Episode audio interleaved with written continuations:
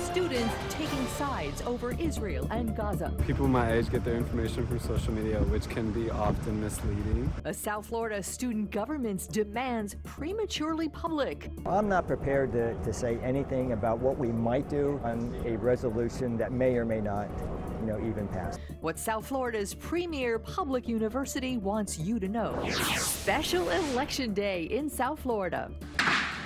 Vacant seat in the State House. Who will voters send? The Democrat, I'm a working family man. the Republican, There's certainly more work to be done. or the candidate with no party and no visible campaign? I do things differently. All three here live for the debate. Do you know enough about the candidates? Uh, no. I mean, which ones? The race to replace a mayor. Respect the process. Small city, big drama. It's not taxpayer money. One candidate under scrutiny, I served, you know, on that for a long time. the other with us live. The big news of the week and the newsmakers all live this week in South Florida. Good morning, good morning. Welcome. I'm Glenna Milberg. We begin with what may be an unprecedented public statement this week from Florida International University's board chair and its president ahead of a student government resolution vote. That student document, that resolution, calls for a ceasefire by Israel in its war against terrorists and uses loaded language, words like oppression, regime, genocide. It suggests the university's statements last month standing against Hamas and terror and with all people who stand against terrorism were not enough. That student government resolution has a committee process to go through before it's signed, but the public preview of it raised serious concerns in the community, enough to prompt FIU's president and board chair to get out in front of it. Board of Trustees Chair Roger Tovar is right here at the table to talk with us about it all, and it is so nice to have you on a Sunday morning. Grateful for your time here today. Glenna, thanks for having me. Uh, it, it really is a pleasure to be here, and it's a pleasure to be here representing FIU. It's my alma mater two times over. I know it's yours. One time over. One time over. Uh, you know, FIU is a university with 57,000 students, 10,000 faculty and staff. And so, yes. Uh, Can I ask you the question first? Go ahead. okay. All right. I want to talk about a small percentage of that student population and the student government that drafted this resolution, which is not yet signed. And to the uh, President Jessell said he didn't really want to comment on it because it wasn't. Fair enough. Fair point. Why did you feel it was necessary to write this statement to the community? Well, I, I- think that's a fair question, and I think uh, most of the time we would not be commenting on anything that's coming in front of SGA. But I think it's important for the public uh, to realize uh, how universities operate. There is a student government. It's a self-governing body Independent. independent of the university, although there is some oversight. Uh, the board uh, does not get involved in student government affairs. Um, but this resolution was brought forward by less than a handful of senators. So uh, within student government, there's a legislative branch, there's a judicial branch, and there's an executive branch. Uh, resolutions come through uh, and there was three senators, from my understanding, that drafted this resolution. And uh, it, it, it was going to go through its process, and it may go through its process. And, and we'll see what the outcome is. But the, the resolution was distributed throughout the community. Yes. And I had, And, and Local 10 did a, a news report about it. there was there was numerous uh, reports on it, and so uh, numerous people reached out to me and wanted to say, why does FIU have this position? And so I, I thought it was important. President Jessell thought it was important that we put out a statement that we in the administration, him as the president, I as the uh, chair of the board, uh, in no way uh, believe that what is on that resolution is the position of our university and the majority of the people at our university. So I want to, since you bring it up, and because it's not out there yet, and I want to be very clear that this, there's no there there except for a document that is about to be signed. Uh, and so that's why I think it's worthy to talk about it because of the controversy around it. And the resolution itself, it's what, like nine pages long, or maybe a little longer. Passion and politics, they are what they are and we have plenty of those.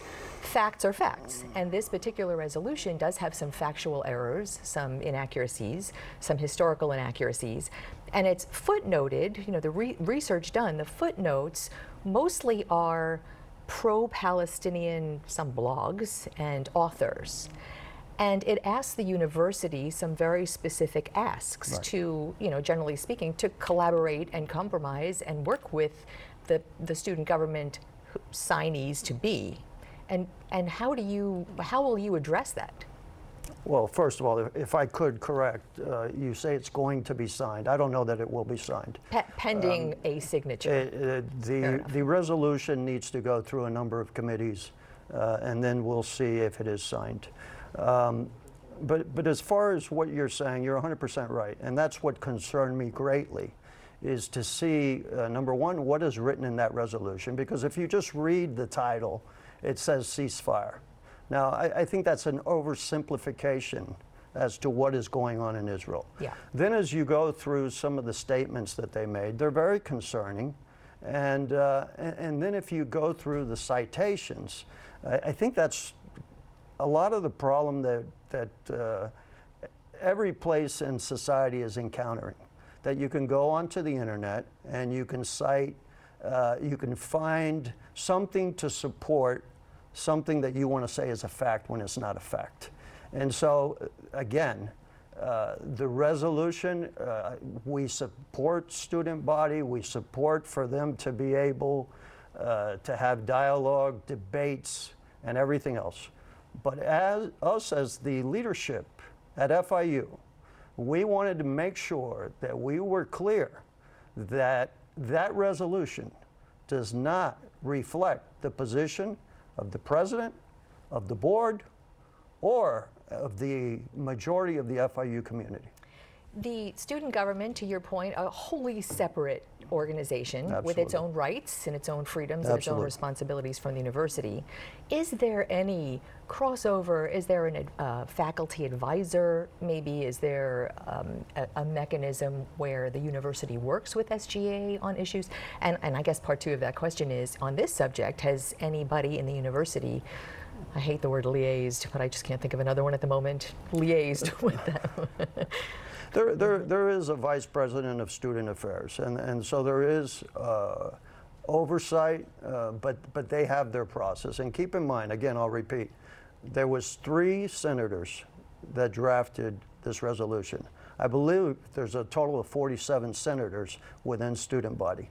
So um, to tell you I would know what the outcome is or what the feelings are of the other 44 senators, I don't. Uh, to say that I'm trying to influence uh, how they run student government, I am not. But I am going to make a statement. I will not sit silently by when I see a document that is full of, uh, uh, of false statements backed up by websites from who knows where. Uh, and for people in this community, and many of them which are, are hurt by that statement, by this resolution, to think that this is the position of FIU, I will not be silent. The, um, we've seen news reports from campuses around the country, uh, some Ivy League, some not. There have been rallies, there have been some ugliness on those campuses. There's been administrators who really have not taken this kind of stand. FIU has not seen, we've seen rallies, all peaceful. Um, no South Florida university or college has seen any of that kind of chaotic environment. Why do you think that is? Because we have the most amazing students in this country. But I kind of threw that one uh, up. You yeah, kidded out of the you park. did. You did. But we, we really do. Uh, if you go to college campuses throughout this country, our student body is different. Our student body, a lot of them are first gen. Uh, there's a uh, 70, 75% uh, happen to be minorities, uh, but they're just amazing students. And so uh, I, I think everything I've seen, there is debate, there is dialogue, but it's done in a very respectful way. So I, I will tell you, I'm proud of our students. I'm proud to be again, an alumni. I'm proud to be associated with FIU, as are you. And uh, so uh, that's why we're not seeing that at FIU. And now you're the board chair. And I'm the board chair. Head honcho, top guy, Well, I don't know I about head honcho, but I, I'm, I'm passionate about what we do Yeah. and uh, the opportunity that we provide to our students. Yeah. So nice to have you here. I hope you will come back, and we absolutely will be following the trajectory of whatever happens here. Glenna, thank you for having me. Thank you. All right. All right, special election day is Tuesday. A vote for one new state representative for South Florida, and all three candidates are right here together for the first time to debate, and that's next.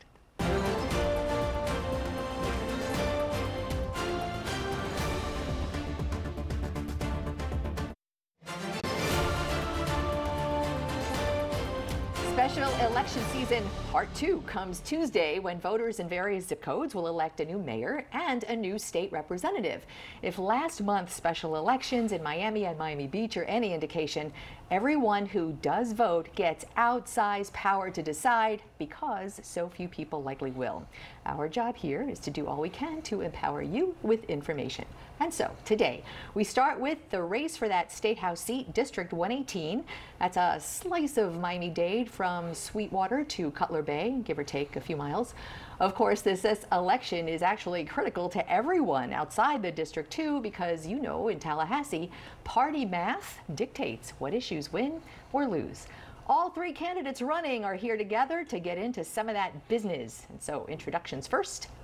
Johnny Farias is the Democrat in the race. He is running again for this seat, an electrician by trade, business owner, and former community councilman. Mike Redondo is a Republican, an attorney specializing in personal injury, and a first time political candidate. And construction executive Frank De La Paz running independent, no party affiliation. Wow, all three, which means there's no primary because the results will be the results. So Tuesday, one of you becomes state representative elect. You've been here, you've been here. You have not, I'm so happy you're here, and I want to give you the first question.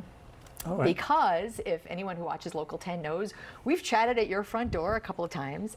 and um, if you look at the financials and the support, you have no money that we can see.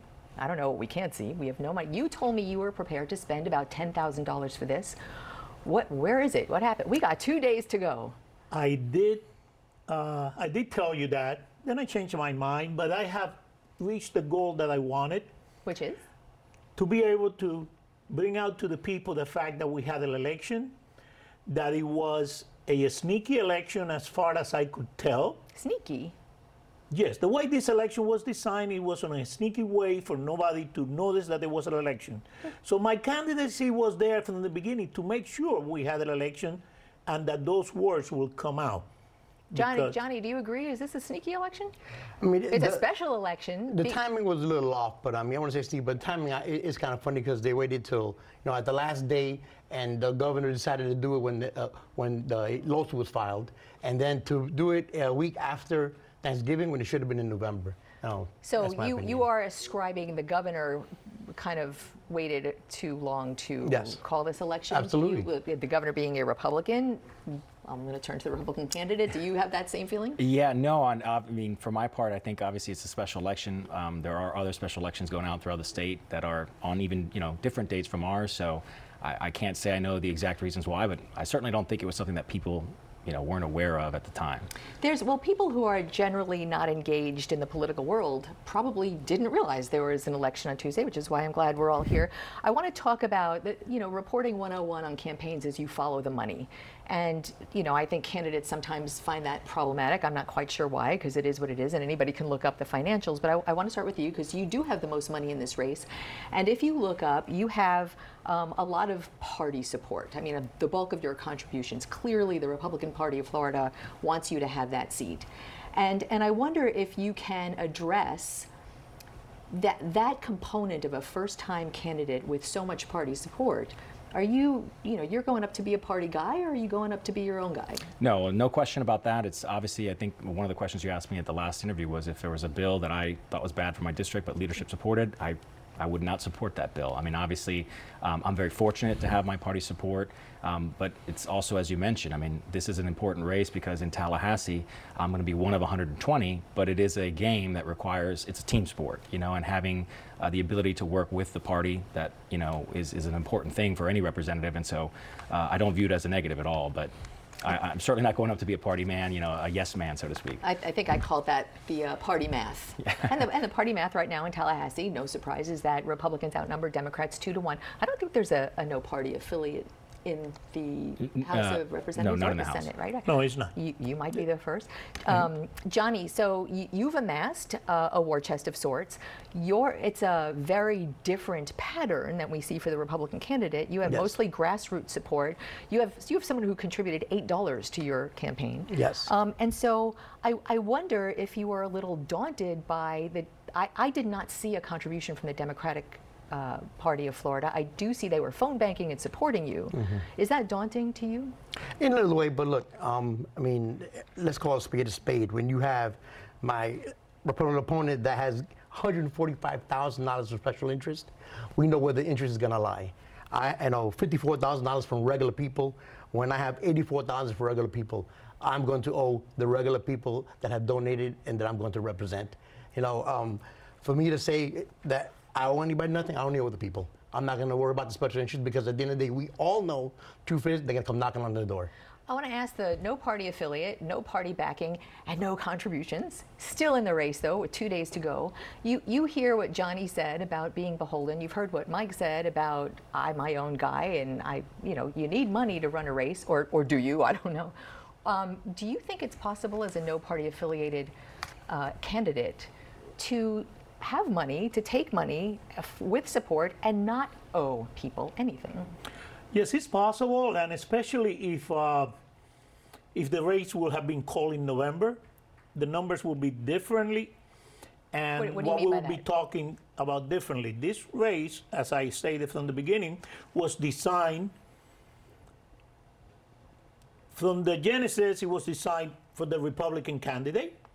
Uh, the party, the state party, and he knows very well who I'm talking about, uh, Mr. Danny Perez, the upcoming uh, chair, went around and told everybody else that even had filed for next year, get out of the way. We got somebody else, and they went and got somebody else out of the district that has not been living in the district, came in and says, you're going to be the party candidate. And that was often designed from the DeSantis group. It's not even the whole Republican. We got Republicans in the, on the state who are not in favor of this. And unfortunately, that's the way it's playing out, and the media did not cut on it, except for maybe you. because uh, say, even the, the Herald Board of uh, uh, decided to do an interview right after Thanksgiving when nobody was even in town. Let, let me uh, let me take that allegation and assertion to the person you are directing it at and give you a chance to respond? Sure, it's it's news to me. I mean, uh, I wish someone would have told me that this was going to happen for were me. Were you recruited for this? No, absolutely not. And it's one of the things. And that's that, not a pejorative, if you no, were. No, no, yeah, and, and it's interesting because yeah. you know um, I, I was born and raised in the district. I've been my father in particular was always very very. I used to watch C-SPAN with my dad growing up as a kid. And nerd so, alert! Nerd alert! Yeah, big time. unfortunately, so I uh, you know I always had an interest in politics. It was more just an up. It's not every day that we have a sitting state representative get appointed to a new position, and then there's an open seat. Yeah. Johnny, um, what Frank is talking about is not news to people in politics. It's a game, and it's played that way, and the more people who can play the game well are successful. What you know, my job is public service and informing the public. So let's just peel back the layers of that and let them know this is what goes on. You've run for this seat before. Right. What did you learn from this uh, that time to this time? Well, one of the things I learned is that you can't say that you weren't recruited and you get $145,000 for special interest. I mean, I mean, when you say special here. interest, you are talking about what? Party, lobbyist, uh, you know, uh, all special interests that has given money. I mean, you can go. I actually printed out the report. You know, you can't say that. I mean, I'm sorry, uh, uh, uh Michael Redondo. I'm, you can't say that you weren't recruited when you have that much money, okay, from special interest, and not even from the district. And furthermore, just to what uh, what Frank said, you even said it in an interview. You just moved back here six months ago. So yeah, you're not from the district. You know, eh, eh, you know, you you don't know what the issues are when it comes to grow, raising a family in the district. You don't know what the problems are with kids going through high school, going through college. Yeah, You just don't. You know. I, I just, you, in fairness, you Sure. need to respond. Yeah. Um, I, I can tell everyone I am not lying. I am telling you the truth. You can take my word for it or you can trust my opponent, but I can certainly tell you I was born and raised in the district. I went to Calusa Elementary. Um, I don't really know where this idea uh, is coming from, but Well, I'll tell you what, why don't we take a break Sure. because I would love to talk about some issues that are important to all three of you. So let's take a quick break and we will be right back.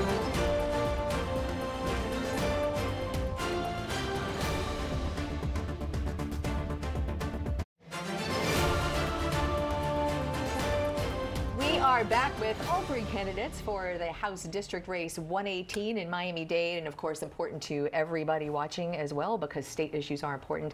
Um, you weren't with us, Frank, last time we were here right after qualifying. Uh, my Democrat and Republican in the race were, and both of you identified property insurance to your constituents uh, as the number one. Let me start with you. The State House, the State Senate did a lot on property insurance, uh, tried to right the market. I'm giving you the headline. Right now, it's too soon to say how far it'll right it in the near future, but costs are rising, to your point, and you all know that, and people are hurting. And what more, I want you to address what was done and what are you going to take to Tallahassee to advance that help for constituents? Sure. I mean, I think, as you mentioned, there was a pretty significant legislative package that was passed. Um, that is going to take time to come into effect, but as I mentioned before, there is more work to do. I think the insurance industry really got essentially everything they were asking for in terms of what they mentioned uh, that the issues were. Um, premiums have not been coming down yet, and so I think we need to make sure that additional legislation is focused on What uh, does that look like? well, addressing the reinsurance market, I think, is a critical part. Um, you know, we do live in a giant peninsula out in the Atlantic Ocean, so um, we do need to have a robust reinsurance market. I think that's a critical piece to help attract new carriers uh, to the state. But we also need to make sure that we're having uh, holding insurance companies accountable to the to the you know commitments they made to their policyholders, and making sure that regulations are in place that now that we have this legislative package that gave the insurance industry what they wanted, let's make sure that they're continuing to uh, keep those promises to our constituents. And again, making sure that they're not just choosing the best parts of Florida to write policies in, but not, you know, staying around when it comes down to it when our policyholders need them. Johnny. Okay, well, to add what you said, that the legislature did a lot about nothing because the only thing they did was raise uh, on premiums, and it is affecting us right now, which shows how much people are out of touch. Because just the other day, when I was at homeowners association, people getting ready to lose their homes because their association went from paying like 200 some thousand dollars to almost 400 thousand dollars. What, what are you taking to Tallahassee? And, and as a member of the minority party at this moment in time, how, how do you think you will move that needle? Well, what the, the, the needle should move because this should be a a problem that the Republican uh, wants to fix because people lose their homes. Um, the reinsurance thing, and I said it the last time, and I keep saying it. We need to fix the reinsurance problem by cutting it to 20% because right now your premium that you pay is 40% of that goes to reinsurance. Reinsurance is insurance for the insurance industry. Frank, Yes. what do you think? Well, I definitely we have a large issue with insurance, and besides everything that has been done, what we also have to do is bring not new carriers to the state. We have plenty of carriers that have chosen not to write in Florida, yet they advertise every day how they bundle homeowners and auto. Well, let's bring them to the table. Let's put a stop to those false, false advertising that we're seeing every day from State Farm, Geico, Prudential, from the big boys. And if you're going to advertise bundles, start offering the products. Bring those companies to the table and start offering products so we have a broader spread of where to put the risk. If, if you get a seat in that state house as a no party affiliated representative, how do you think, um, how are you going to play that game and get Democrats and Well, Republicans to talk back to both sides. That, that- you don't need a new legislature just to tell the big boys you're doing false advertising. All you have to do And is girls. the state attorneys and the girls. But when I mean the bo- big boy, I don't know an insurance company that is owned currently by a woman, but there might be one. But let's bring them to the table. Say, stop this false advertising. If you want to offer insurance for homeowners, offer them, but don't be misleading us and bring them into the table to start having a conversation. Those companies could do a lot of good to start spreading that risk. Not relying on new companies that will be here only for three years and go bust. Let, let me throw out, I know Frank, Frank and I had talked about the Live Local Act, which is in effect, uh, cities like Miami Beach, like Doral, have already raised red flags that a very well intentioned effort to bring affordable housing to teachers and police officers and, and uh, sort of like a what they would call the middle class to afford to live in South Florida also takes cities and communities decision making away from them and, and and some find that very problematic. Uh, District 118 is going to be greatly affected by this. What, what are your thoughts on that? So I think, you know, the classic problem, the NIMBY, not in my backyard, is the, the acronym people use. And, and that's exactly what we see with some of the elements of Live Local Act. It's that people, I think everyone is in favor of having more affordable housing, but the challenge becomes when individual municipalities, you know, when their local zoning laws are in place and it doesn't allow for that to occur, that's when the state had to come in and step in and pass the Live Local Act. I think, again, unfortunately, all of these are very fairly new developments. The issues on the beach and in Doral are, are sort of the, the first Test um, Yeah, first test cases we're seeing. I, I, do think that it was not only well intentioned, I do think it will lead to more affordable housing. It's just going to take some time, but um, it may be something that has to be tweaked down the road. But right now, I mean, we, it is an urgent need, and it's not something that's going to happen overnight. Do you agree? Um, okay, and I'm glad you mentioned that. As a community councilman, I don't like that at all. And the, the thing that why that was done, it wasn't because to, to, get more affordable housing. It was for the governor and the powers that be to take away home rule from Dade County. So you don't think it will uh, will no, create affordable housing? No, no, because one, as a community councilman, that's one of the things that, that, that, that we were at the table for to make sure that that when a, a plan came ahead in front of us, that it was built correctly and for the community. Okay, there is a lot of land still here in Dade County, yeah. and and I know because I was in the community council, so we didn't need that. Just like we didn't need to move the UDB around to to, to urban development. Boundary. Yeah, we didn't need that. I, I know you you and I talked. You're against it. I'm totally against it, yeah. and I'll tell you what. It's taking away the home rule. It's, lo- it's taking away local opinion to the re- redevelopment that is much needed. We do need affordable housing, but there has to be some guidelines that we have taken away from the local communities. Now, we're going to be seeing in the current, uh, on the next few months, a five-story building in, in horse country, which is sacred ground for multifamily. Well, they're sticking it in there. We're going to see 640 apartments on town and country Kendall Drive, 117th Avenue, where you have a continuous 24-hour traffic jam, and nobody can oppose it. Potentially, even Calusa Country Club, instead of having 500 homes, now we can have 12,000 townhouses. that is crazy without any local input. I remember you tell me that that might have been the reason you actually entered this race. It is one of the reasons, being having been a member of the community council, having been involved with zoning and land use, but then I recognize that you got to have some control. Yeah. Um, I have one more question for you, but we have to take a quick break. So let's do that and we'll be right back.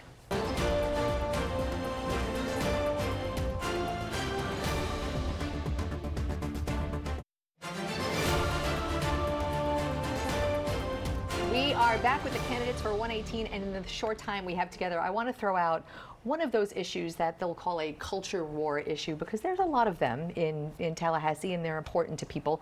Um, Frank De La Paz and NPA, this week it's in the news in Broward County Public Schools. A volleyball player who is a trans girl is no longer allowed to play. Uh, there have been student walkouts over it. Principal and a couple of staff members have been reassigned while they investigate how this case comports with the 2021 law that mandates biological gender to play ball in high school. Frank, um, weigh in on that, uh, the law and its application to Broward, and what do you think? Personally, in as much as it might go against my personal beliefs, religious and otherwise, that's one of the samples that is uh, Tallahassee gone wrong, sticking their nose on local issues. Uh, that is specific, and some of the other ones that they have been passing in the last few years, the state legislature should stay out of it.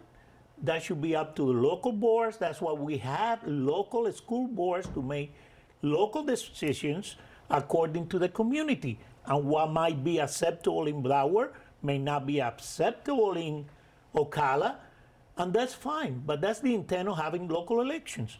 Now, to have the state come in and say, this is how we're going to do this, how we're going to do sports, the books that we're going to read, and how families should make decisions on their own bedrooms, that's none of the state business. That should be up to local boards, and the state should not be forcing those mandates on the state boards. Uh, so, Johnny Farias, um, just the House of Representatives is made up of people elected from local districts like 118. What do you think? You know, for once, I'm going to say I'm actually on board with um, Frank LaBasta in this one. Um, we need to let the school board handle these situations. Yes, um, the state legislature does have some say, but you know, it, it's a, you know, you got to take in consideration the safety issues, the the the issues with, with the person that that's on the, on the sports team.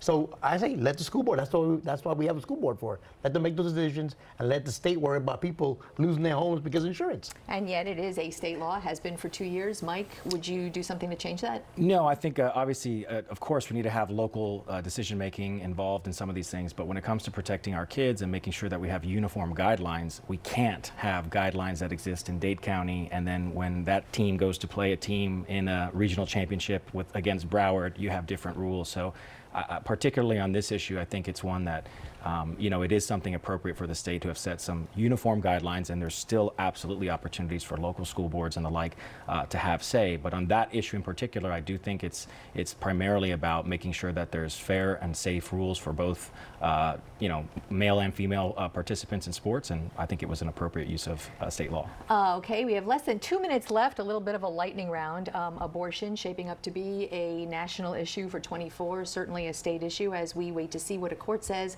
And if the current 15 week limit on abortion in Florida becomes a six week, if it goes through, uh, signs are that there might be a bit of a push in Tallahassee to even go further. Would you um, support that effort? Uh, I'm not aware of the specific efforts to go beyond that, but I, what I will say is I think abortion is an issue that has divided us for far too long. I think we need to stop judging people based on this issue and more provide support. Um, we should encourage women to view alternatives to abortion, but we also need to provide more support for single mothers and young women who are becoming parents and don't have support. Um, so I think we need to focus more on those issues and trying to support people both before and after pregnancy um, than it is about trying to divide us after the fact. Do you support a six week ban? I think the No, current ban, a limit. uh, the current state law as passed, I think, is something that was appropriate for for uh, for the state of Florida. Johnny. I support women's choice, especially when you have um, people like Mike Redondo that wants to be a representative who don't have children telling my daughter what to do with her body. Frank. I'm totally against the current law. I think the state should state, uh, be totally out of it. That's a private issue that should not be governed. How long have you been in, uh, thank you. How long have you been in NPA? Uh, probably about 10 years now since uh, I was Republican until the last Bush election. Frank De La Paz, the independent in the race, Johnny Farias, the Democrat in the race, Mike Redondo, the Republican in the race, District House 118. Somebody on Tuesday will be the winner of that, and uh, we appreciate your time. And I hope we gave people a little glimpse into your minds and hearts and possible votes. Thanks. Thank you. Thank you for having us. Thank you, Anna. Thank you. All right, next we have another special election Tuesday, this one in North Miami Beach, and you will meet one of those candidates coming up.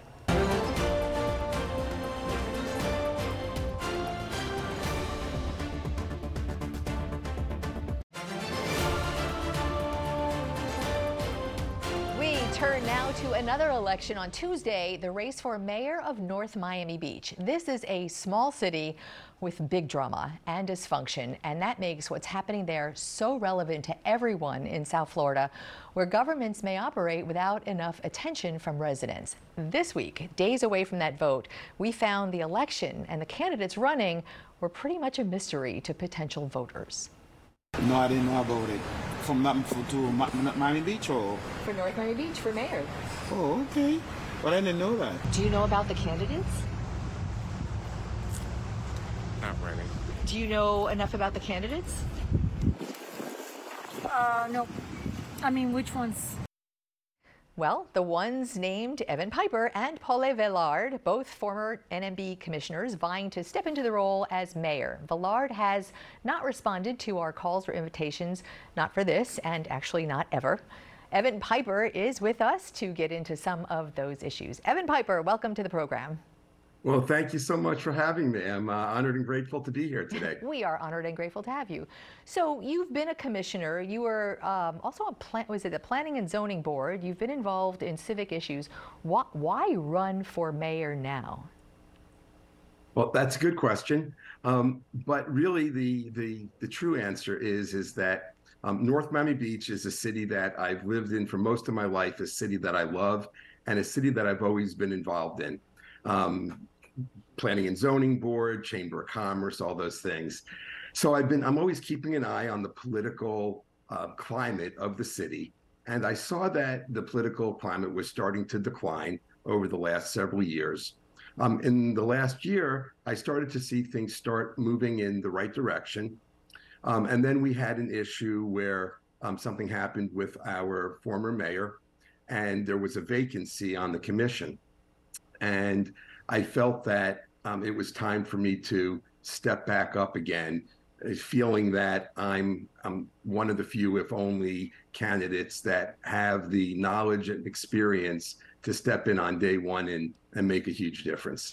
So I am going to sort of be a bit more blunt about some of the things you just talked about over the years of a decline. I think you called it a decline in the political atmosphere. Um, the mayor was arrested and suspended for voting in a house he didn't live in, which is why there's a vacancy. But other than that, there have been commissioners that don't show up for commission meetings and hamstring business. And, and I wonder, as a longtime uh, observer of politics after you were in it, why is this? What has happened in this city where there is such dysfunction? What is the root cause of that? I, I believe that what has happened is there has become a, a big line of division in the city. And, and I think that that is the overlying problem is that things don't happen unless you work together as a team. And if you are fundamentally divided, it makes it really, really difficult to form that team. And that's where I believe I can step in and help. What is the division? Is it, uh, this is a nonpartisan role, it's a nonpartisan commission. Is there politics, a political division? Is there, are there issues that people don't agree on? Where does the compromise need to be? Yeah, I mean, I, I think that a lot of it is that there's um, different point of views that um, that you know different commissioners have and I think that's really what creates it. And I just don't think that there's been the person involved there that's been able to pull it together. Like, for example, with me, um, of course, I was 25 years on the Planning and Zoning Board in North Miami Beach, um, most of that time as chairman. I'm currently the president of the North Miami Beach Chamber of Commerce. I have relationships with all of the sitting commissioners in the city right now. I've some of them I've had relationships for years and years. Some of them I've had relationships for the last several years, but all good relationships. And I believe that I can be that conduit that can bring everybody together really by just listening to everybody, taking everybody's point of views into consideration and respecting those and and really just trying to um, be fair and unite everybody, and most of all, be respectful to everybody and their views. What do you consider uh, to be North Miami Beach's most pressing issue right now? I suspect what your answer is going to be something that everyone in every other city might be able to relate to, but but I'm curious to see what what your priority is. So the way that the way that I see it, and the way that I plan to um, attack this issue, is first and foremost. I think it's the lack of unity which is like the global overlying problem that we have in the city. So, first and foremost, I believe that we need to unify the commission. That'll trickle down into the city staff and create more unification there, and also create unification amongst the residents. Now, once we have some of that in place, now we could start rolling up our sleeves and looking at some of these big, harder problems. Um, for example, um, we've had like a budget shortfall in this you know in the past budget season and we need to work on that so i've got a plan for that, which, you know, really, with all my years of business experience, this really comes down to business 101. And, and it's really, we need to eliminate our wasteful spending. We need to make sure that we're not wasting money as a city. And then we need to come back and create more revenues for the city, which I do have a plan for as well. What has been the source of wasteful spending? Why is there a budget shortfall?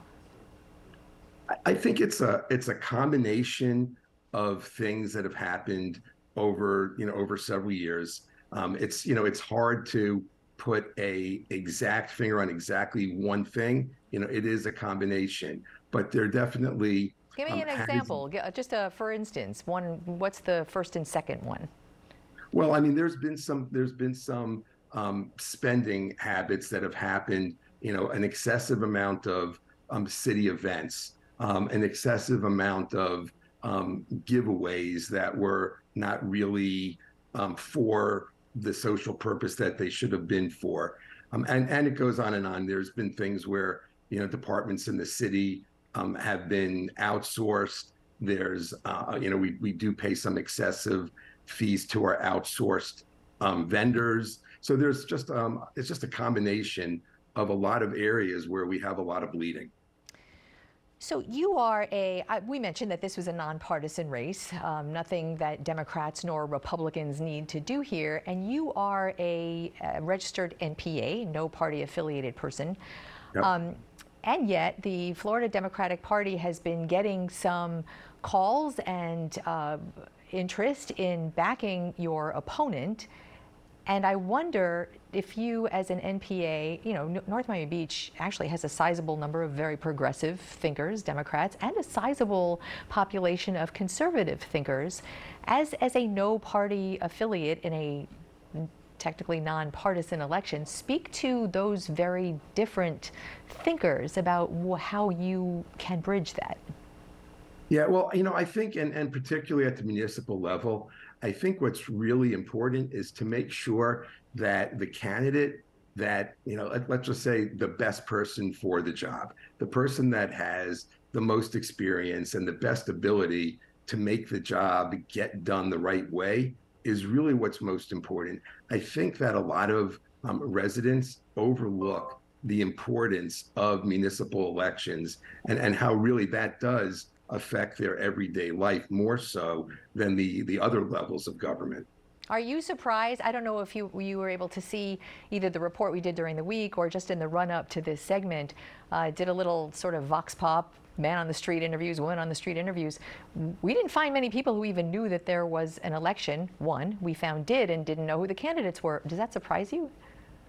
Um, it, it, it is, but it isn't. I mean, it shouldn't be that way because when people need something done, they certainly know how to make that known. But on the other hand, they, they're not proactive about making sure that they do the things that are needed to get things done when they need things done. And that really starts with being aware of your local elections, your local elected officials, because they're the ones that are going to help you when things aren't happening in your own city or, or county or what have you at the local level.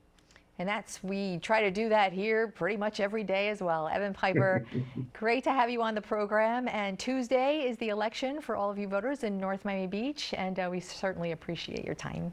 No, thanks for having me. I greatly appreciate it. Okay. And we will be right back.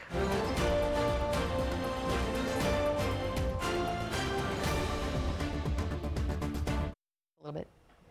To rewatch today's interviews or listen to the South Florida This Week in South Florida podcast, here's the QR code that takes you right to the This Week in South Florida section of local10.com.